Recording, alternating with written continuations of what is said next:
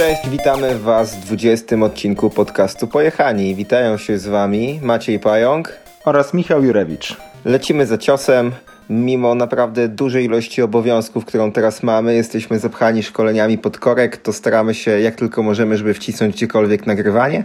I dlatego właśnie 20 odcinek tutaj w przerwie, poniedziałek, po weekendzie, idealny dzień, żeby cokolwiek zrobić innego niż szkolenia. Szczerze mówiąc, całkiem niezłą średnią chyba utrzymamy, bo powinno nam wyjść e, mniej więcej dwa odcinki na, na miesiąc, więc raz na dwa tygodnie, co się wydaje całkiem, całkiem spoko. No, kojarzę to po prostu tak, że w pierwszym odcinku nawiązywaliśmy do 6 razy wysoki grzbiet, które mam zaplanowane za poniedługo, jakby powtórkę, która jest prawie no, dokładnie rok po. Więc jakoś tak wyjdzie pewnie w okolicach 23-24 odcinków na rok, no to, to nieźle. Uważam, że brawo my za naszą systematyczność. Może nie super, ale tak. Yy, bijmy, bijmy sobie brawo. Mówiłeś, że masz jakiegoś newsa, którego jeszcze nawet nie ma w notatkach do odcinka. Tak, bo go przygotowałem bezpośrednio przed odcinkiem, już Ci o nim wspominałem. Kiedyś nawet się zastanawialiśmy, czy nie wprowadzić takiego działu nie tylko news i rekomendacje, ale także hejt, tygodnia odcinka i tak dalej. E, I jednym z takim, takim hejtem, może pierwszym, a może nie do końca hejtem, bo to jest takie słodko-kwaśne. Ostatnio na Facebooku wyświetlił mi się kolejny film ekipy GMBN, na którym kolejny raz przedstawiają, jak skakać, czy jak pokonywać dropy. Był to taki bardzo króciutki, 50-sekundowy film, ale opierający się dokładnie na tych samych wszystkich założeniach mm, filmu takiego długiego, 14-minutowego, gdzie wszystko niby tłumaczą i tak dalej. My już kiedyś wspominaliśmy e, o tej technice odchylania się do tyłu, GMB-nowej, w naszym podcaście przy okazji właśnie hejtowania oldschoolowych technik mm, technik jazdy na rowerze górskim. No i w zasadzie jakoś bardzo mnie nie zdziwił ten film, ale zdziwiły mnie komentarze, bo w końcu pojawiły się komentarze po prostu ludzi, rowerzystów, e, że to jest oldschoolowa technika, że to już jest w ogóle, że ona jest dobra jak masz rower z 90 lat z ostrym kątem główki i jest mega XC, bo, bo ma wysokość, sztyce i tak dalej, że to jest idealna technika, żeby było coraz więcej filmów do Friday Fails, więc, więc po prostu zaskoczyło mnie to, że w końcu nie ma tylko i wyłącznie propsów i lajków, że świetnie, że znowu jest jakiś film o technice jazdy, tylko znaczy, że ludzie gdzieś jednak się, nie wiem, szkolą u kogoś sensownego, że znajdują filmy filmy, które nie są tylko i wyłącznie powtarzaniem jakichś takich utartych schematów sprzed 20 lat. Więc y, oczywiście udostępnimy link do Facebooka, bo to jest tylko i wyłącznie facebookowy taki krótki filmik, ale mnie po prostu cieszy fakt, że, że w końcu e, coś się tam zmieniło. No, to rzeczywiście fajnie, że jest trochę taka większa świadomość wśród rowerzystów, że te oldschoolowe techniki są tak naprawdę no, zmorą i no, są po prostu oldschoolowe i jest najwyższa pora je zakopać. Patrząc po komentarzach uczestników naszych szkoleń, coraz więcej osób wspomina, że gdzieś widziało jakiś filmik na YouTubie dokładnie z tą techniką albo bardzo zbliżoną e, do tego, co, co uczymy, więc tych, tych materiałów w internecie musi być takich rzetelnych z nowych technik coraz więcej, więc z jednej strony tak, ale też w tym roku właśnie miałem najwięcej różnych pytań, takich właśnie powstałych na podstawie filmików z oldschoolowymi technikami, więc z jednej strony na pewno jest coraz więcej materiałów dobrych, ale mimo wszystko w dalszym ciągu dużo osób jest po prostu przyzwyczajonych i naoglądało się tych wszystkich złych i szkodliwych filmów, więc, więc z jednej strony spoko, z drugiej cały czas jeszcze jest długa droga. No dobrze, to ja to od razu idę za ciosem i kolejny news od, ode mnie, też tym razem na temat filmiku. To jest ciekawa sprawa, bo uruchomiłem sobie Enduro Tribe, taka strona internetowa francuska endurotribe.com poświęcona jeździe enduro. Odpaliły tam często mają ciekawe filmy, takie poza tym takim głównym mainstreamem rowerowym, tylko właśnie czasami trochę bardziej jakichś niszowych, z tych francuskich klimatów i tak dalej. I szukałem sobie jakiegoś takiego filmu, żeby do rozciągania po jeździe na rowerze sobie po prostu zarzucić, czyli takiego właśnie kilku, kilkuminutowego, żeby coś nie było się tak nudno rozciągać. I tam skroluję sobie tą pierwszą stronę i patrzę, że miniaturka jest, że jakiś tam dwóch gości, dwóch rowerzystów, zawodników enduro e, jest na jakimś takim francuskim podwórku, dość niby typowym, ale te podwórko z takimi schodami, drzwiami wydało się strasznie znajome, jakbym gdzieś to już kiedyś widział, więc kliknąłem to, żeby sobie to zobaczyć. E, film trochę długi, dłuższy niż moja sesja rozciągania, więc musiałem przewijać, ale tam właśnie trochę przewijając okazało się, że rzeczywiście dobrze poznałem, że, że byliśmy w tych rejonach i to nawet nie tylko ja, tylko właśnie całą ekipą byliśmy kilka lat temu. E, jest to taka trasa bardzo fajna, ze szczytu góry przez jedną zabytkową miejscowość, potem na sam dół, tysiąc metrów w pionie, w bardzo fajnych, z bardzo fajnymi widokami, w bardzo fajnym klimacie, naprawdę fajna trasa. Ale co ciekawe, na tym filmie została przedstawiona jako największy hardcore, super hardkorowa, milion switchbacków. Najlepsze jest to, że prawie tych switchbacków w ogóle nie pamiętałem. Pamiętam jakieś, ok, jakieś tam dwa, trzy switchbacki gdzieś tam były tuż za miastem, a potem się już tam jakoś tam jechało, tak, że trzy switchbacki, rura i ogólnie już jesteśmy pod autem, więc e, to było fajne zobaczyć to nagranie z tej trasy po x latach, bo pokazuje to, jak bardzo wybiórcza jest pamięć. Niektóre momenty to w ogóle zupełnie się wydawały dziwne, więc tak naprawdę mm, przez pół tego filmu się zastanawiałem, to jest ta trasa, czy nie jest ta trasa, bo tak naprawdę, hmm, nie pamiętam, żeby był widok na morze z góry, no ale było trochę pochmurnie, więc okej. Okay. Potem nie no, ta miejscowość to na bank to jest to, gdzie byliśmy. Potem te switchbacki trochę, nie no, tych switchbacków trochę za dużo, więc może gdzieś w rejonie, ale nie to. I dopiero jak dojechali do jakiejś takiej rury, pewnie z jakimś wodociągiem czy coś, e, to okej, okay, dobra, mur beton, to musi być ta miejscówka. No tak i ten filmik potem podesłałeś, jak już poznałeś to miejsce, podesłałeś na nasz tutaj firmowy czat i rzeczywiście pytałeś, czy poznajemy trasę. Ja miałem bardzo podobnie, to znaczy jak ten film się zaczynał, to kojarzyłem szczyt góry jako okolice, ale nie jako miejsce, że dokładnie tam staliśmy, ale przez cały film tak naprawdę pomyślałem, e nie, no to ja nie poznaję zupełnie tego miejsca, to znaczy ta, góra mi się kojarzyła z tym miejscem, o którym mówimy, na południu Francji, niedaleko już Lazurowego Wybrzeża, ale raczej nie. I, I rzeczywiście dopiero dojazd tych chłopaków do rury z wodociągiem spowodował jakieś tam odblokowanie klapki w pamięci, że jechaliśmy tą trasą. Ale gdyby mnie ktokolwiek zapytał, czy jechałem trasą, na której było kilkanaście switchbacków, to bym powiedział, nie, chyba w życiu mi się nie udało w końcu jechać po takiej trasie. Ale Agnieszka z kolei mówiła, że pamiętała wszystko dokładnie. Co zresztą to nie jest pierwszy raz, no, że Agnieszka dość dobrze zapamiętuje trasy i na przykład jeśli jechała gdzieś x lat temu trasą i potem jedzie ją drugi raz, to dobrze wie, gdzie, gdzie jechać, tak? Ja mam zazwyczaj dość mętną tą pamięć i tak szczerze mówiąc z pamięci to mi dość, dość ciężko jest powtórzyć taką jakąś dłuższą trasę, którą nie wiem, jechałem tylko, tylko raz, a Agnieszka zawsze na pewniaka rozpoznaje wszystko, wszystko po kolei, więc też to właśnie było tutaj widać, że, że z tego co mówiła, z tego co twierdziła, to prawie całą trasę poznawała bez, bez najmniejszego problemu, łącznie z poszczególnymi drzewami i kamieniami. Kolejny news mamy za sobą, chyba miałeś jeszcze jeden.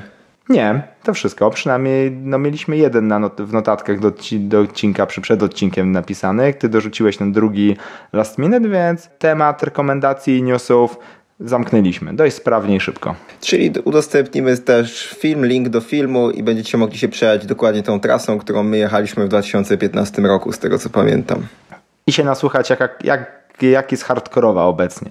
Ja w razie czego to ja bym na pewno nie mówił, że była aż tak hardkorowa. Też mi się wydaje, że jeździliśmy bardziej hardkorowymi trasami. No, a to takie clickbaitowe, YouTube'owe mędzenie, żeby tam się kliki zgadzały. To możemy przejść do głównego tematu. Dzisiaj głównym tematem, który ty jak zawsze ustaliłeś, bo trzeba przyznać, że w zasadzie główne tematy to Michał gdzieś tam wrzuca, a ja potem ewentualnie jęczę. Nie, nie, na dzisiaj to nie, to zmieniamy.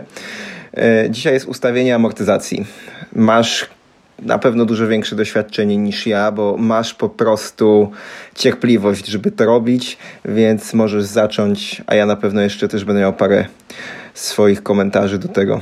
Jedna rzecz to cierpliwość, druga rzecz to wypracowana procedura i tak naprawdę o tej wypracowanej procedurze będę chciał powiedzieć, więc nie będę się skupiał jak należy ustalić, w sensie jak te pokrętła mają być dokładnie ustawione, tylko jak kręcić tymi pokrętłami, w jakiej sytuacji, jak uniknąć podstawowych błędów, żeby w miarę sprawnie sobie to ustawić. W miarę sprawnie to i tak jest mnóstwo czasu na to potrzebne, więc to nie jest tak, że da rady w jeden dzień to zrobić. Zazwyczaj no to są potrzebne 2-3 dni naprzód i, i drugie tyle na, na tył więc to jest trochę czasochłonne, no ale do rzeczy tak naprawdę, jak, jak ustawia amortyzację, tak, nowy sprzęt i trzeba go po prostu dostroić albo po serwisie chcę zweryfikować wszystkie ustawienia, bo na przykład zmieniałem, nie wiem, lepkość oleju i trzeba to wszystko poustawiać od nowa, mm, więc tak, przede wszystkim to jest sobie znaleźć dobrą sekcję. I tutaj częstym błędem jest to, że ktoś jedzie jakąś tam jedną swoją ulubioną trasę, na której jest wszystko i stara się zapamiętać wrażenia z całej trasy, co potem tak, tak naprawdę bardzo rozmywa właśnie te wrażenia, jak się na tej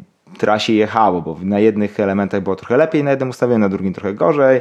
Ciężko jest to powtarzać, bez bardzo duża droga między poszczególnymi powtórzeniami, więc jak wybieramy sobie to miejsce, gdzie będziemy ustawiać amortyzację, właściwie ją po prostu testować poszczególne ustawienia, to polecam znaleźć krótką sekcję, naprawdę taką, którą się przejeżdża przez maks 10-15 sekund.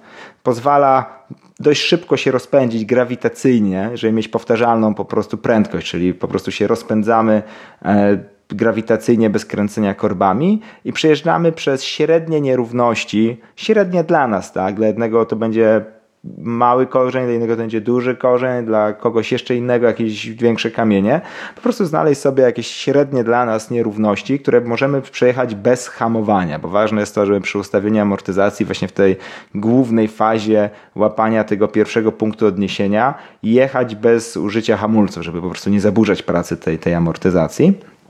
I jak już sobie znajdziemy takie miejsce, u mnie to jest taki zjazd po leśnej ściółce e, w dół, który wyjeżdża po prostu na serię właśnie takich średnich, średnich korzeni, są plus jeszcze jakieś tam delikatne multki, delikatne garby, co powoduje, że mam serię nierówności zarówno takich kanciatych, wystających, jak i takich trochę obłych, bardziej zagłębień, no co pozwala właśnie poszczególne ustawienia całkiem fajnie wytestować, a właśnie na jednej krótkiej, e, krótkiej sekcji. I najpierw sobie i zanim tak naprawdę zaczniemy sobie jeździć e, po tej sekcji, bo tu trochę wybiegłem od razu już do, do przodu, no to zaczynam od ustawienia sagu, czyli tego wstępnego ugięcia na 25%, czyli takie standardowe 20, 25%. Jeśli ktoś wie, że jego rama wymaga na przykład przy tylnym zawieszeniu, co istotne, że wymaga jakiegoś tam innego ugięcia wstępnego, no to może być to inne, tak? Na 28, 29, 30 prze, przeróżne są, ale zazwyczaj jest to takie standardowe 25% ugięcia wstępnego. Ustawiamy właśnie tą sprężynę, czy wymieniając sprężynę, czy pompując sprężynę powietrzną, to już tam zależy od tego, co, czego używamy. Jak już mamy to ugięcie wstępne załatwione, no to przechodzimy do ustawiania właśnie hydrauliki, czyli po prostu tłumika i poszczególnych wartości tłumień. Tłumień powrotu i tłumienia kompresji, które, które bardzo często jest rozbite na wolną, szybką kompresję i czasami też wolny, szybki powrót, tak? Czyli to ile oporu stawiamy amortyzatorowi przy tym, jak się ugina albo jak się, albo jak się prostuje. Więc te wszystkie ustawienia sobie hydrauliczne najpierw ustawiam na środek zakresu. Też tak naprawdę miałem zawsze szczęście, znaczy zawsze od dłuższego czasu jeździć na zawieszeniach, które ten środek zakresu był tak bardzo jasno zdefiniowany przez, e, przez fabrykę i było to po prostu 15, 15, 15 klików, tak? Czyli zawsze zakres pokręty był po 30 i 15 klik to był e, środek. Więc ustawiałem sobie na środek Przejeżdżałem sobie na tych środkowych ustawieniach całej hydrauliki i starałem się zapamiętać swoje wrażenia. Jeszcze tak naprawdę nic z tym nie, e, nic z tym nie robiąc. Jeden przejazd, ok, tak to się czuło, tak? I lecę na drugi przejazd i na, na drugim przejeździe robię po prostu na maksa otwieram zawieszenie, czyli 30 klików. I tutaj taki protip, uwaga, w większości zawieszeń, większości amortyzatorów wszystkie ustawienia warto sobie notować od pełnego zamknięcia, czyli po prostu pełne zamknięcie, czyli najwolniej jak się da to jest, e, to jest po prostu 0, a pełne otwarcie to ile tam mamy zakresu tych, tych, tych pokręteł. No tak jak mówię, ja zawsze miałem szczęście do tych takich bardzo fajnych, symetrycznych, więc 30, 30 klików. Więc zaczynam sobie od pełnego otwarcia. Otwieram sobie, czyli otwieram, otwieram od tego zerowego ustawienia, tam otwieram te 30 klików. Najpierw na powrocie, czyli kompresję sobie zostawiam na środek, zajmuję się tutaj tłumieniem, tłumieniem powrotu na start, ponieważ jest no, dużo ważniejsze niż, niż kompresja, bo e, skopany powrót robi dużo większe problemy niż skopana e, kompresja, więc się zajmuję tym powrotem, czyli to jak szybko się amortyzator prostuje i przejeżdżam sobie z tym ustawieniem najbardziej otwartym. No i zapisuję, tu bardzo ważne, żeby mieć właśnie nie wiem, jakiś tam smartwatch, telefon, cokolwiek, żeby prowadzić na bieżąco ustawienia, co ustawiamy, na jakim jesteśmy kliku, na jakiej wartości i to jak się jechało. I te wrażenia są notujemy tak, jak to, tak jak to czujemy, tak? Czy ja czasami mam bardzo dziwne te notatki, bardzo osobiste, że na przykład jechało się i było czuć takie du du du du i, i, I tyle. No. Ja wiem o co chodzi. Jakby ktoś czytał moje notatki, no to nie będzie wiedział, ale tak naprawdę to ważne, żebym ja wiedział, więc czasami naprawdę jakieś bardzo dziwne, dziwne określenia e, zaczynamy używać, ale jest ok, dopóki rozumiemy o co, o co chodzi. I jedziemy sobie na pełnym tym otwarciu, notujemy, notujemy sobie jakie mamy wrażenia. Potem co 5 klików się przesuwam przez zakres, czyli 5 e, klików mniej otwarcia, następny przejazd, następny przejazd, jeszcze bardziej otwierając, e, znaczy zamykając, bo zaczynałem od tego otwarcia, zamykając i tak przechodzę przez cały zakres, zmieniając sobie co 5 e, klików zakres tego tłumienia powrotu, za każdym razem notując swoje wrażenia. I jak widzę, że któreś te ustawienie było takie najprzyjem, najprzyjemniejsze, najkorzystniejsze, tak? Bo to e, zaraz to znaczy przyjemne, co to znaczy korzystne, to, to zaraz powiem, ale jak już widzę, że któreś było takie ok, że już naprawdę fajnie się jechało, no to wtedy chcę zawęzić ten zakres tych, tych klików, tak? Bo teraz się przesuwałem przez cały zakres co, co 5 klików, więc jak mam to jedno, dwa takie ok, no to wtedy już się przesuwam co 3 kliki. I sprawdzam trzy kliki w jedną stronę, trzy kliki w drugą, robiąc notatki. I znowu trochę zawęziłem ten zakres, mam swoje wrażenia. Znowu, znowu jadę. Jak znowu udało mi się to zawęzić do dwóch, może jednego nawet ustawienia, no to wtedy już po jednym kliku takie bardziej dokładne tłumienie, ustawianie tego tłumienia, już takie cyzelowanie i jak sobie znajdę ten najlepszy, najlepsze ustawienie, to przechodzę do kolejnego pokrętła, czyli to będzie już kompresja. Zaczynam sobie zawsze od, e, od wolnej kompresji i całą tą procedurę po prostu powtarzam. Już w ogóle nie ruszając powrotu, ruszając tylko po prostu e, kompresję wolną. Jak już mam ustawiony powrót i wolną kompresję, przechodzę do szybkiej kompresji i robię dokładnie to samo e, na szybkiej kompresji. Jak już mam te ustawienia optymalne znalezione, po prostu cały czas to notując i porównując, no to przechodzę tą samą procedurę jeszcze raz. No bo po prostu się zmieniła kompresja, kompresja się zmieniła, więc te ustawienie powrotne najprawdopodobniej już nie jest zgrane z tą kompresją, która wyszła, więc taki jeszcze drugi przebieg przez dokładnie tą samą procedurę jest, e, jest wymagany, więc znowu ta sama procedura, czyli te przejazdy, notowanie, najpierw co 5 klików, potem zmniejszam ten, ten zakres do 3 klików, potem dochodzę do jednego kliku i tak drugi raz dokładnie to samo. I po takich dwóch przejazdach mam to już całkiem ze sobą po prostu zgrane i to jest pora, gdzie warto pojechać na, na trochę większe nierówności. To ja preferuję właśnie sobie pojechać wtedy na taką bardziej e, nierówną trasę, gdzie te nierówności są konkretniejsze, e, żeby zobaczyć jak te ustawienia się po prostu zgrywają i zazwyczaj od tych ustawień jeszcze sobie eksperymentuję właśnie dwie, dwa, trzy kliki w jedną, w drugą, e, w jedną, w drugą stronę mm, robiąc ten, te ustawienie pod trochę lek, lekką korektę tych ustawień pod większe, większe nierówności i to właściwie załatwia temat, bo już potem jeszcze oczywiście testuję na jakiejś dłuższej trasie, testuję na gładkich nierównościach, testuję na jakimś takim e, flow z pompowaniem, ale zazwyczaj już nie muszę nic przestawiać. Więc tak naprawdę załatwienie tych wolnych, tych średnich nierówności i potem tych dużych nierówności już tak naprawdę całe ustawienie mi, e, mi załatwia, ale jak tutaj można było usłyszeć, dużo jest tych przejazdów, dużo notowania. Więc tak naprawdę procedura jest bardzo prosta, tylko po prostu czasochłonna, ale pozwala no, przede wszystkim bardzo dobrze poznać to, na czym jeździmy, dobrze poznać nasz sprzęt, jak reaguje na poszczególne ustawienia, jak reaguje na poszczególne kliki pokręteł i co te poszczególne pokrętła na, na co wpływają. Więc też po prostu bardzo poznajemy tą naszą amortyzację i potem dużo łatwiej jest nam znaleźć właśnie ten idealny kompromis pomiędzy ugięciem wstępnym, wartością tłumienia kompresji, wartością tłumienia powrotu, tak? Bo to te wszystkie ustawienia tak naprawdę e, muszą sobie współgrać ze sobą i zmiana jednego powoduje tak naprawdę zmianę zmianę pozostałych, zwłaszcza, zwłaszcza w tłumieniu, tak? No bo jakby ugięcie wstępne, no to zazwyczaj dobieramy do masy i nasza masa nie jest aż tak zmienna, żeby tam trzeba było tym po prostu żonglować jakoś specjalnie dużo, ale jeśli się zdarzy, że musimy na przykład e, podkręcić tą sprężynę albo ją zluzować, e, w sensie nie wiem, dodając powietrze albo ją wymieniając, no to, no to wtedy na pewno całe ustawienie tłumienia poszło w las i trzeba zacząć procedurę zupełnie od nowa. Hmm. To tyle. Mam nadzieję, że się udało to w miarę, w miarę jasno przedstawić, bo też chciałem to możliwie jak, jak najszybciej. E, teraz bym tak naprawdę chciał powiedzieć, jak, co to znaczy dobre zawieszenie, do czego dążę, jak ustawiam zawieszenie.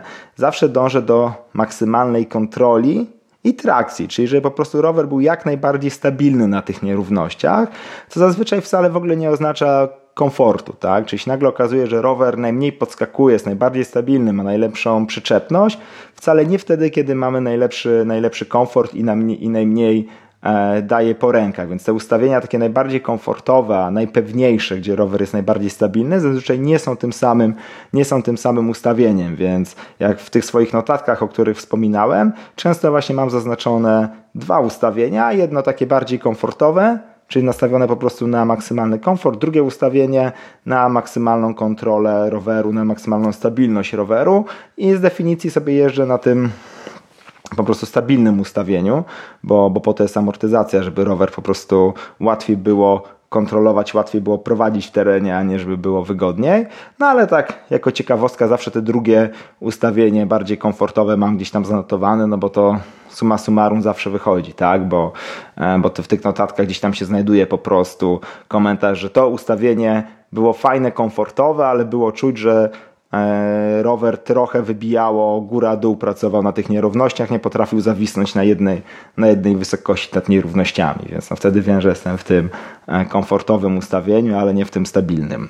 Dużo poopowiadałeś, więc na pewno wszystko jest ok, to co mówisz. Pytanie tylko jest teraz takie, czy myślisz, że wszyscy nasi słuchacze doskonale wiedzą, co to jest ten, to ugięcie wstępne, tłumienie powrotu, tłumienie kompresji i czy nie myślisz, że trzeba by było jakkolwiek chociaż wytłumaczyć, czym się różnią te wszystkie elementy? To jest pierwsze moje pytanie, bo mam wrażenie, że e, wszystkim się wydaje, że, że wiedzą, co to jest tłumienie powrotu, ale jak prowadzimy szkolenia, to najczęściej i tak później są pytania takie, takie się pojawiają, z których wynika, że jednak nikt tego nie wie.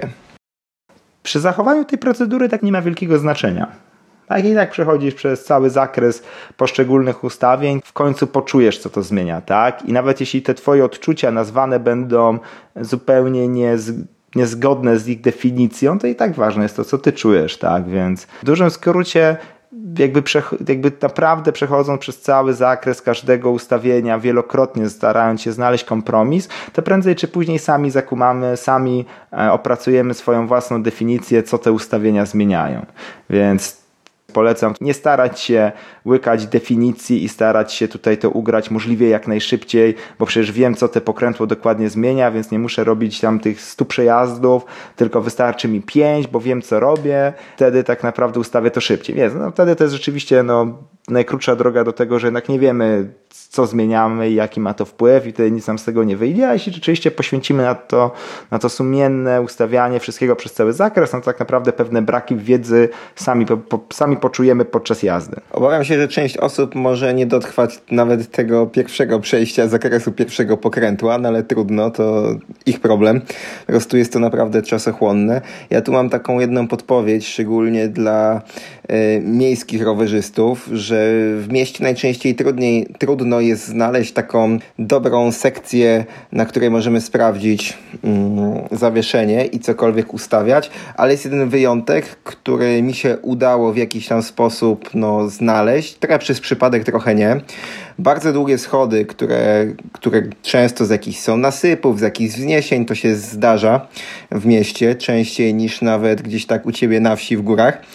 E, schody, które są zbudowane z takich pięter, czyli mamy na przykład pięć schodów takich zwykłych, później piętro płaskie, kolejne pięć schodów, piętro płaskie i taka sekcja pozwala też znaleźć stabilne jedno miejsce do jakiegokolwiek e, ustawienia i do prób ustawienia zawieszenia. Na pewno nie będzie to to samo co w górach, bo nie do końca będziemy tutaj imitować to samo, co znajdziemy w górach, no ale jest to na pewno jakiś punkt wyjściowy. Więc jeżeli myślicie, że nie będzie się dało w ogóle w mieście za to zabrać, to ja polecam takie długie schody, które są podzielone na piętra.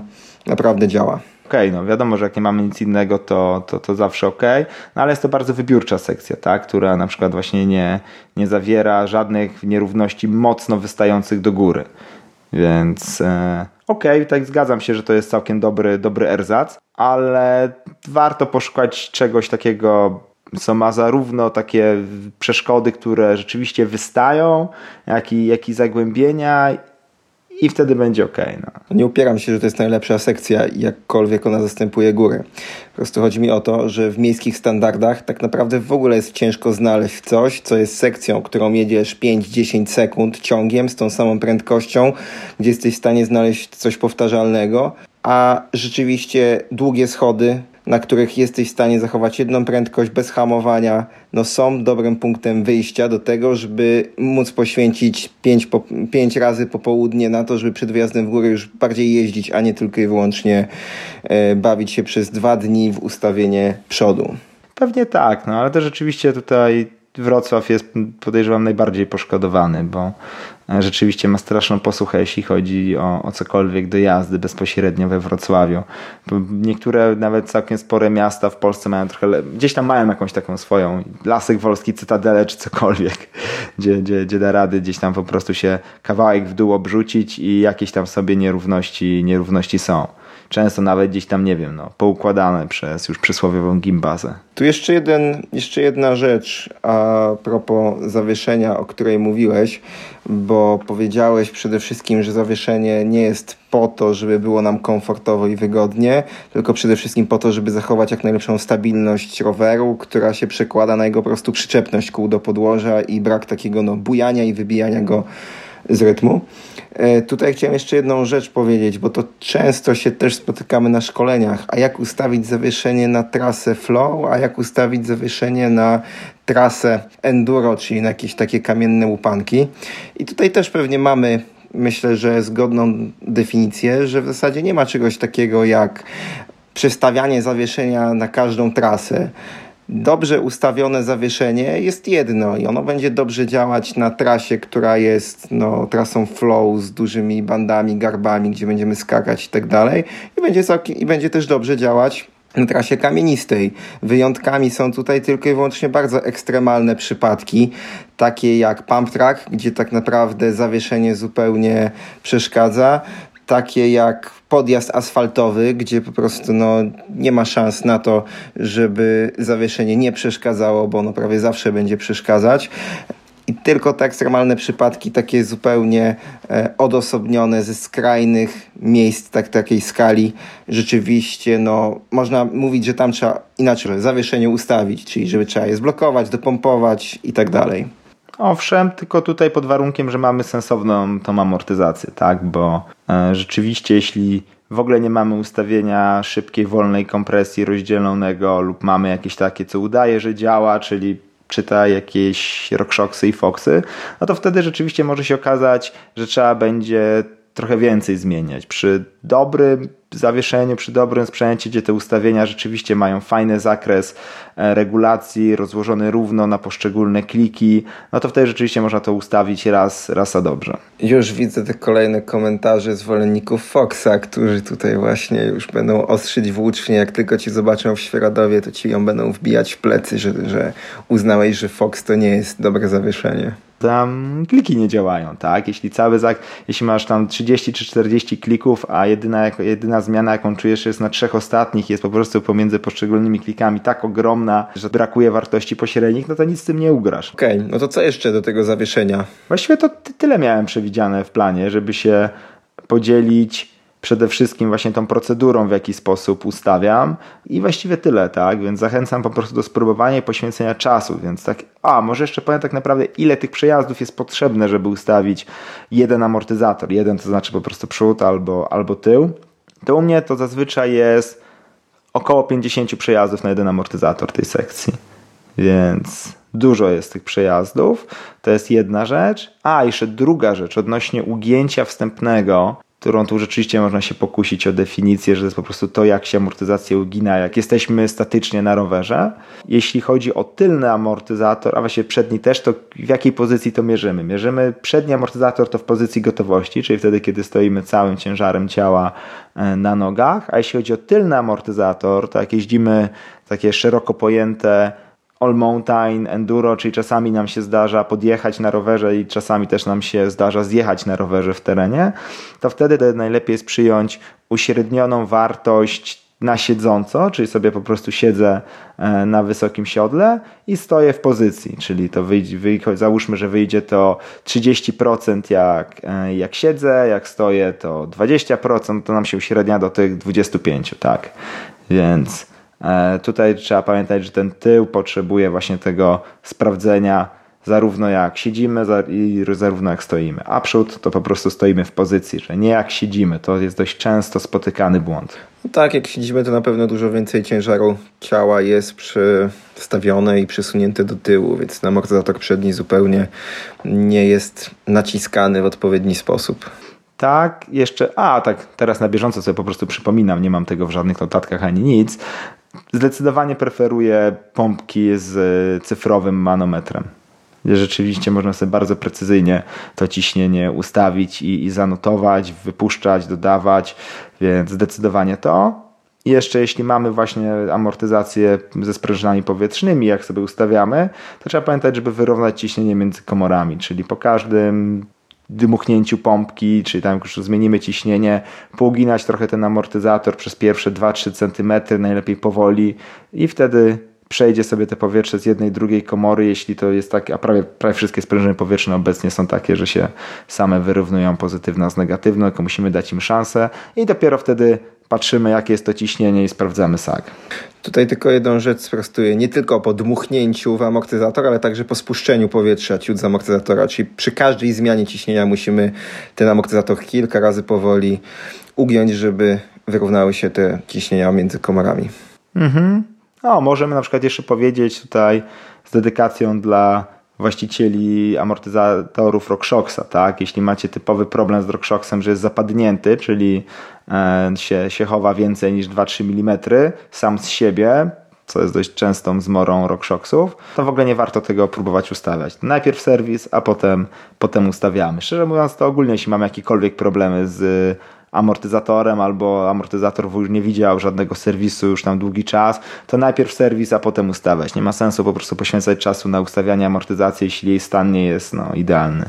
No tak, tu, am tu amortyzatory RockShocka, w zasadzie RockShock sobie tak trochę strzelił w stopę. Myślę, że 90% użytkowników nigdy by się nie zorientowało, że mają zapadnięte amortyzatory, ale, ale RockShock sobie opatentował te podziałki, które e, są no, takie ładnie wrysowane i wymalowane na przednich i tylnych amortyzatorach, które informują nas o ile mamy ugięty amortyzator właśnie przy sprawdzeniu SAG-u. No i przez te podziałki najczęściej wszyscy się amortyz e, amortyzują. Najczęściej najczęściej się orientują, że amortyzator jest zapadnięty na przykład o 10-15%, czyli w ogóle nie siedzą na rowerze, a amortyzator ma te 10-15% sagu. Znaczy ja tutaj tylko jedną rzecz dodam, że czasem y, to zapadnięcie jest spowodowane tylko i wyłącznie tym, że nie, że rzeczywiście mamy zbyt duże ciśnienie w komorze negatywnej, że robiliśmy bardzo duże zmiany ciśnienia i ten amortyzator nigdy w ogóle nie wyprostował nam się do miejsca, w których ciśnienie mogło się wyrównać między komorami.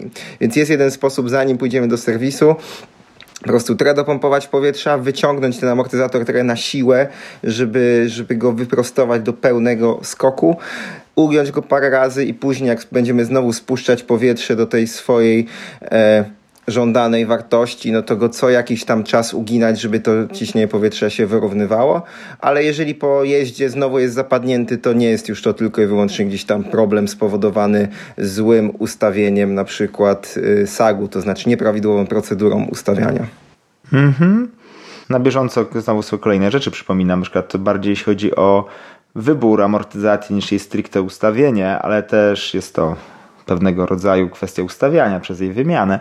E, jeśli jesteśmy osobami na przykład bardzo lekkimi, to nic nie zrobimy tak naprawdę ze, spręż ze sprężyną powietrzną. Opór na uszczelkach będzie po prostu dużo, dużo za duży. Więc jeśli tutaj mówimy o rajderze, rajderce, która, który waży powiedzmy około 50-55 kg, no to tak naprawdę jakakolwiek sprężyna powietrzna w widelcu teleskopowym, czyli takim standardowym, zwykłym z przodu nie ma prawa działać. Z tyłem jest trochę lepiej, tak? bo tam jest przełożenie wahacza na, na amortyzator, więc te opory na uszczelkach nie, nie odgrywają aż tak wielkiej roli, ale jeśli chodzi o teleskopowy amortyzator przedni, taki standardowy, no to wtedy jedyne ustawienie jest przez jego wymianę na wariant sprężynowy. Tutaj nic nie zrobimy podobne problemy potrafią mieć osoby bardzo ciężkie, które po prostu nie są w stanie ustawić żadnego tłumienia, czy to powrotu, czy to kompresji, bo mają na tyle duże ciśnienie w komorach powietrznych, że ten amortyzator, że brakuje po prostu zakresu na tłumikach. No to wtedy tylko i wyłącznie jedyną opcją jest zmiana lepkości oleju. I, I to jest jedyna opcja, która spowoduje, że ten amortyzator może działać, zacząć działać prawidłowo. No to przez takie podstawowe, nawet już takie trochę mniej podstawowe, tak? Już tutaj lepkość, zmiana lepkości oleju, to już wchodzimy w ten taki drugi poziom zaawansowania ustawienia amortyzacji, ale tylko tak go sobie liźniemy. Ale ten pierwszy poziom, czyli to, co nam gwarantują pokrętła, no to mamy tak naprawdę pokryty, więc myślę, że ok. Jak są jakieś pytania, no to myślę, że je usłyszymy. No to myślę, że możemy zakończyć ten główny temat odcinka. Co do pytań, to ostatnio pojawiło się ich dość sporo, co bardzo cieszy, bo oznacza, że słuchacie naszego podcastu, nie ze wszystkim się zgadzacie albo macie jakieś wątpliwości, więc z chęcią się do tych wszystkich pytań odniesiemy. I pierwsze pytanie, które e, pamiętam z Facebooka po tym, jak pojawił się Pojawiła się informacja o 18 odcinku. Knur Świny, myślę, że tutaj w osobie Maskopatola zadały pytania, dlaczego zbyt sztywne koła nie są elo co myślę, że można przełożyć dlaczego, na pytanie, dlaczego e, za sztywne koło, o którym wspominałeś, o obręczach, m, mm, nie są dobre do, do jazdy. Co to zmienia i o co tam chodzi? Wiesz, ja myślę, że na pewno są bardzo elo, bo są po prostu takie wiesz, dobrą, do, dobre wrażenie robią na dzielni, więc sztywne koła są na pewno elo, bo podjeżdżasz, wiesz, pod bloki, przy mace jakie mam sztywne koło, co nie? I sobie możesz przyłapać i poruszać i jest sztywne. Ale elo, a to czy się nadaje do jazdy w terenie, to dwie różne rzeczy, tak? I mm, cały rower trzeba postrzegać jako taki złożony system z wielu różnych podzespołów, no ale suma summarum ten jeden złożony system przekłada się na jedne wrażenia z jazdy. I tak jak sobie chcemy mieć możliwie jak najsprawniejszą amortyzację, o której mówiliśmy, kombinujemy z szerszymi oponami, żeby te opony dawały nam e, po prostu dużo lepszą przyczepność i lepiej dopasowywały się do, do terenu. Tak samo po oponach obręcze są po prostu w następnym, no i czy w ogóle jako całe koło, tak? czyli e, wypadkowa obręczy, zaplotu i, i piasty e, jest kolejną taką no, rzeczą, która może albo nie współgrać z terenem, czyli być właśnie bardzo, bardzo sztywna, albo gwarantować kolejną warstwę sprężystości, amortyzacji ułatwiająca przetaczanie roweru się, e, się w terenie. Jest e, teraz bardzo taki, bardzo modne słowo, szczególnie gdzieś właśnie na zagranicznych serwisach rowerowych, compliance, czyli odkształcalność, nazwijmy tak, czyli taka no po prostu gibkość, odkształcalność kół. Dużo się o tym mówi, ponieważ no, coraz popularniejsze stają się obręcze karbonowe i spora część tych obręczy karbonowych w rowerach jest klonem obręczy szosowych, tak? Czyli tylko po prostu trochę szersze, trochę mocniejsze, ale z grubsza e, te same założenia w procesie produkcyjnym są, a w szosie zarówno tak właśnie jak i w sportach na przykład motorowych, samochodach, które jeżdżą po asfalcie na torze asfaltowym, tam z kolei sztywność jest jak najbardziej pożądana, bo chodzi o to, żeby po prostu jakieś odkształcenia felg, czy różnych tulei zawieszenia, wahaczy i tak no, nie powodowało braku takiego po prostu stabilnego prowadzenia, e, więc tak samo na szosie, tutaj na rowerze też właśnie sztywne koła są jak najbardziej pożądane, no bo mamy lepszą pewność, większą precyzję prowadzenia,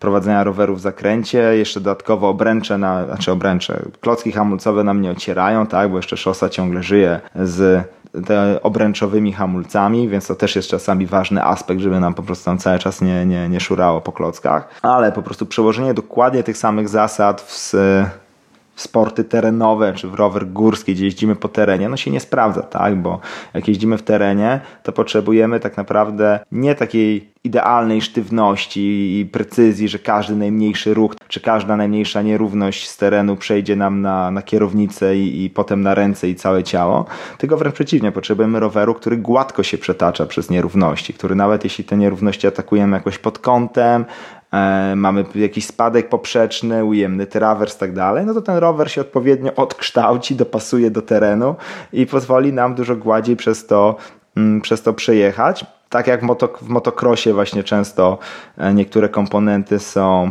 aż śmiesznie gibkie i mało sztywne właśnie po to, żeby się mógł motocykl dużo tak płynniej, sprawniej przetaczać przez, przez jakieś nierówności. W rowerach górskich też się to, to pojawia i można poczytać osoby, które mają dużo więcej doświadczenia ode mnie, bo porównywały na przykład właśnie różne mm, koła, właśnie zwłaszcza karbonowe różnych producentów i miały zupełnie różne, różne odczucia z każdych i niektóre były właśnie bardzo sztywne, co powodowało, że było odczuwalne takie odbijanie się od przeszkód, że rower nie najeżdżał sobie płynnie na przeszkody, tylko się po prostu od nich odbijał, że się cały czas skakało jak piłeczka. Potem tam przy na jakieś takie, które jeździły tak samo jak aluminiowe, aż po jakieś na przykład teraz nawet te koła ZIP to chyba są stremowskie, tak? No w każdym razie są takie, które starają się nawet ugrywać trochę na tej, na tej bazie i są zaprojektowane do tego, żeby się możliwie jak najbardziej odkształcały.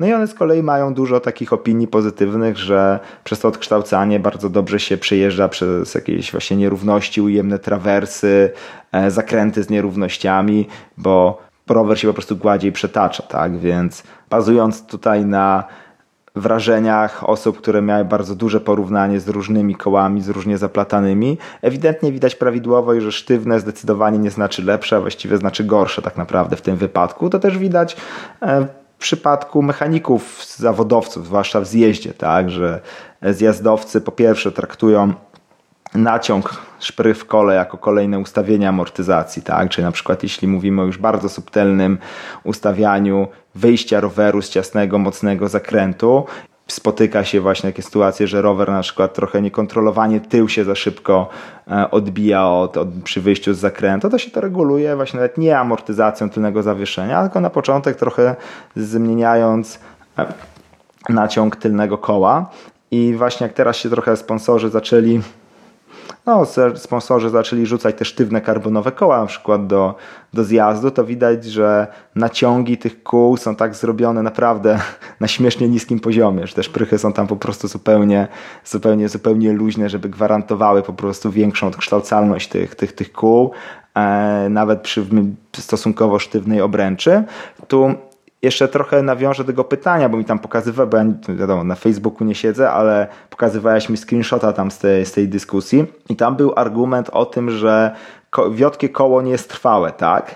Ale my tu w ogóle nie mówimy o trwałości, mówimy tak naprawdę o tym, jak skutecznie sobie radzi z przejeżdżaniem przez nierówności, więc trwałość to jest zupełnie co innego. Pytanie teraz, na czym nam bardziej zależy, tak? Na trwałości czy na efektywności jazdy, więc tutaj nawet ja nie mam żadnego pojęcia, czy takie, czy takie koło bardziej wiotkie jest mniej trwałe. Załóżmy, że tak. Nie, nie, nie spotkałem się tak naprawdę z takimi, e, nie wiem, badaniami, testami, ale załóżmy, że żeby tak było, e, no to i tak jest kwestia tak naprawdę wyboru. Czy wolimy sobie po prostu mieć rower sprawniejszy, a może wymagający trochę częstszego centrowania kół, czy rzeczywiście taki dzień musimy centrować, ale nami podbija na nierównościach. No okej, okay. tam też ja zwracam uwagę, że dla mnie, który zupełnie się nie interesował wcześniej czymś takim jak sztywność koła czy jego sprężystość, przede wszystkim jak y, pierwszy raz przeczytałem e, czy usłyszałem o tym, że koło ma być niezbyt sztywne albo ma być takie no, gibkie i sprężyste, to w pierwszej chwili oczywiście miałem na myśli nie to, że na przykład jakby po najeździe na jakąś nierówność, która tylko jedną stronę obręczy lekko nam podniesie, to ona się podda, tylko chodziło, tylko sobie tak naprawdę to tylko w jednej płaszczyźnie wyobrażałem, czyli że z koła się robi na chwilę jajko i wraca, no co oczywiście tak naprawdę nie wiem na ile to ma, na ile jest możliwość, żeby coś takiego się działo, ale to też jeszcze właśnie w tych artykułach, które tam podrzucałeś do tej dyskusji, no jest pokazane, tak, na tych, na tych wszystkich schematach, że ta obręcz nie chodzi tak naprawdę o tą tylko wyłącznie o tą pionową płaszczyznę, ale także właśnie o taką jakby skręcalność samej obręczy i podda- żeby ona się poddawała pod, pod, pod kątem no, z jednego na przykład boku, tego uderzonego od dołu. Więc to jeszcze tak dla zobrazowania tematu. Ale na przykład był taki film na pewno gdzieś, e, jakiś marketingowy, hmm jakiegoś producenta karbonowych kół, których niestety próbowałem właśnie teraz znaleźć, ale nie udało mi się odkopać. Ja to widziałem po prostu no, dawno, dawno temu. E, nie pamiętam firmy, nie pamiętam po prostu zupełnie żadnego punktu zaczepienia, żeby to, żeby to znaleźć, ale to może ktoś ze słuchaczy będzie kojarzyć i podrzuci. To byłoby świetnie, tak? Ale to więc jakby, jakby była taka możliwość, to, to będę wdzięczny. I po prostu właśnie była taka gilotyna sprawdzająca, jak taką jak się sprawdza trwałość opony. I była po prostu opona założona na obręcz i była na obręcz aluminiową i obręcz karbonową tego, tego producenta i przy tym samym obciążeniu na tej gilotynie był typowy snake na obręczy aluminiowej, a na obręczy właśnie karbonowej zaprojektowanej do tego, żeby była wiotka, żeby się odkształcała właśnie w takie jajko, no nie było tego snake'a. E, to zjajczenie pod wpływem uderzenia powodowało, że E, dętka, czy to tubeless, już nie wiem co tam było, po prostu przetrwało kontakt z tą, z tą, z tą gilotyną, tak, że rozproszyło tą energię. No okej, okay, to mam nadzieję, że udało się cokolwiek wyjaśnić dalej, jeśli chodzi o e, dalszą dyskusję, no to podrzucimy też tutaj do, w notatkach do odcinka te artykuły, które były w dyskusji na Facebooku dotyczące właśnie e, tej gibkości kół i ich elastyczności.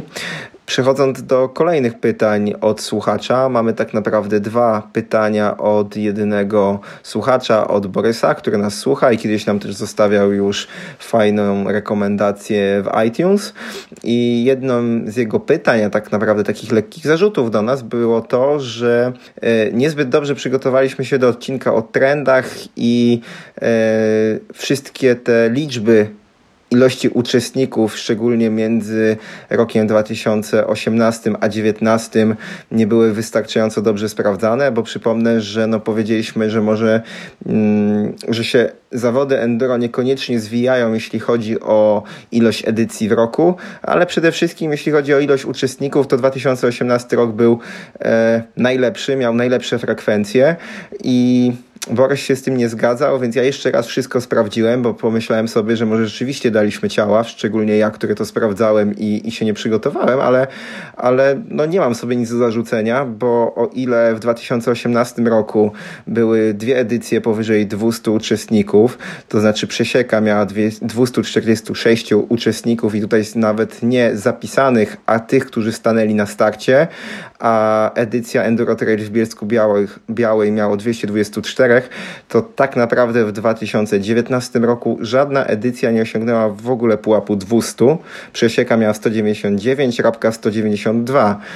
E, jedyny wzrost Wzrost ilości liczby uczestników zanotował Joyride ze 144 do 178, no ale jakbym tak powiedział, że jedna jaskółka wiosny nie czyni i tak czy siak tendencja jest raczej spadkowa. Gdyby miało się to utrzymać na tym samym poziomie, no to te, te liczby były większe, gdyby miała wzrastać, no to spodziewałbym się pod 300 uczestników, pod 300 uczestników w 2019 roku, no ale to żadna z edycji nawet tego pułapu 200 nie osiągnęła, więc tutaj po prostu no, słowem wyjaśnienia i lekkiej takiej dyskusji z Borysem, no w dalszym ciągu się nie zgadzam z tym, że e, frekwencja w 2019 roku była wyższa.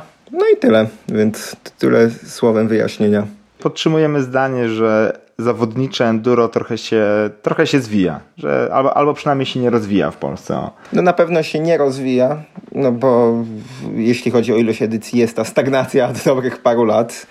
E, a jeśli chodzi o ilości, liczbę uczestników startujących, no to na pewno ona się nie rozwija od 2018 roku. W 2019 na pewno zaliczyło to regres. Ale ponieważ słowo enduro sprzedaje, to zostaniemy tak naprawdę w tym, e, w tym temacie, więc dawaj następne pytanie. Następne pytanie od Borysa. Czy enduro powinno być trudne i nawet jest rozwinięcie tego pytania? Czy trasy enduro powinny być wymagające i czy żeby zaliczyć na przykład trasę wycieczkową do enduro, to musi być trudna zarówno powiedzmy pod kątem technicznym, jak i kondycyjnym? To pytanie właściwie nasunęło się Borysowi po tym, jak Michał w bardzo konkretny i jasny sposób przekazał definicję zawodów enduro oraz po wysłuchania, wysłuchaniu odcinka o MTB trendach. Czyli 18. Ponieważ ja tam wcześniej bardzo dużo mówiłem, to może teraz ty zacznij, tak? Jakie jest twoje zdanie na ten temat? No, jak najbardziej uważam, że definicją enduro są wymagające trasy, nie tylko wymagające pod kątem kondycyjnym, ale przede wszystkim pod kątem technicznym.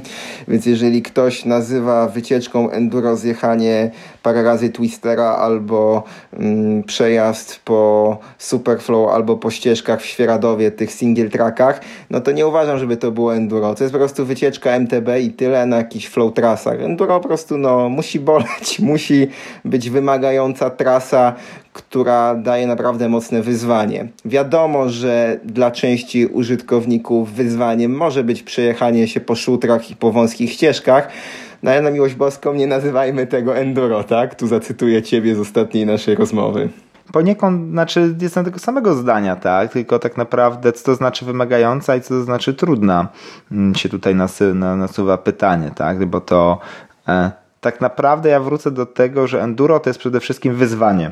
Wyzwanie i nawet możemy powiedzieć tutaj bardzo lubiane słowo w dyskusjach o enduro e, przygoda, tak? Więc połączenie tak naprawdę te, tej wytrzymałości, e, przygody i, i, i wyzwania Czyli tak naprawdę po prostu e, musimy wtedy, kiedy jeździmy w terenie, po trasach, których no, nie są przygotowane, czyli po prostu są to w miarę naturalne, naturalne trasy i mamy z tego jakieś wyzwanie, no to wtedy jest to enduro, tak? I, i, i tyle. I tak naprawdę po prostu jeśli tak jeździmy, to to powoduje, że nawet jeśli na początku dla nas enduro to są względnie łatwe trasy, tak? czyli jakieś tam małe korzonki, ściółka, to tak naprawdę jeśli trochę pojeździmy cały czas narzucając sobie takie wyzwanie właśnie przez naturalne trasy, coraz większe, coraz większe, coraz większe, no to i tak dojdziemy w suma summarum w końcu do tych trudniejszych tras, więc na pewnym etapie przejściowym może się okazać, że że enduro to, to mogą być jakieś takie po prostu stosunkowo, możemy uważać za enduro stosunkowo łatwe trasy, co nie zmienia faktu, że wtedy dość szybko dojdziemy do momentu, gdzie obiektywnie patrząc dojdziemy do tych tras co najmniej średnio zaawansowanych i zaawansowanych.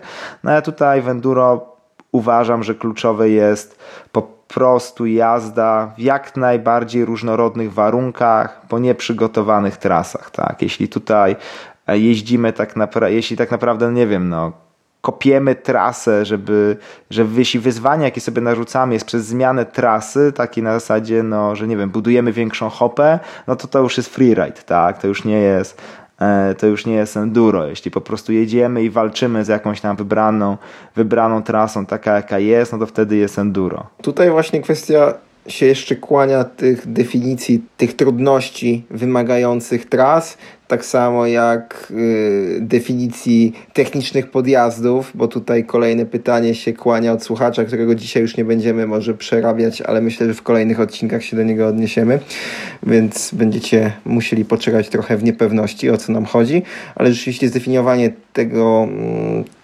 technicznych trudności oraz tego, co jest wymagające, co jest techniczne, co jest trudne, dla każdego tak naprawdę jest trochę czym innym i o to często się w tych dyskusjach, myślę, rozbijamy. Tak już w zasadzie słowem komentarza tego, dlaczego często te dyskusje, co to jest enduro, tak bardzo tutaj dzielą i, i powodują takie w zasadzie spore kontrowersje. Moim komentarzem myślę, że możemy zakończyć 20 odcinek. Zachęcamy w dalszym ciągu do dyskusji z nami i do zadawania pytań. E, zachęcamy także do wyjścia na rower, czyli jeżeli jeszcze nie jesteście na rowerze, to po prostu bierzcie go pod pachę, wyjdźcie na dwór, idźcie pojeździć. Możecie nas znaleźć na Twitterze. Jeżeli będziecie zadawać pytania na Twitterze, to na pewno też Michał się włączy do dyskusji. Na Facebooku, podcast Pojechani. E, no i także mnie na Facebooku Maciej Pająk, a Michała tylko i wyłącznie na Twitterze. Też jeszcze taką zostawię pytanie. E, jeśli ktoś byłby zainteresowany uczestniczeniem czy no, no, po prostu zapisaniem się do Discorda pojechanych, czy może ogólnie pombowego, to, to napiszcie, bo możemy coś takiego uruchomić, bo ja tak nie właśnie odkryłem społeczności na Discordzie i przyznaję, że jest to dość ciekawą alternatywą do zarówno do forów internetowych, jak i do wszelakich Facebooków, więc jeśli ktoś jeszcze na tym gdzieś tam sobie uczestniczy w jakichś właśnie dyskusjach, i chciałby mieć dodatkową ikonkę na Discordzie właśnie pojechanych, żeby gdzieś tam coś zapytać, coś, coś skomentować, to śmiało dajcie znać. Okej, okay, no to z tego miejsca się żegnamy i życzymy, życzymy Wam dobrej jazdy. Do zobaczenia, cześć. Do zobaczenia.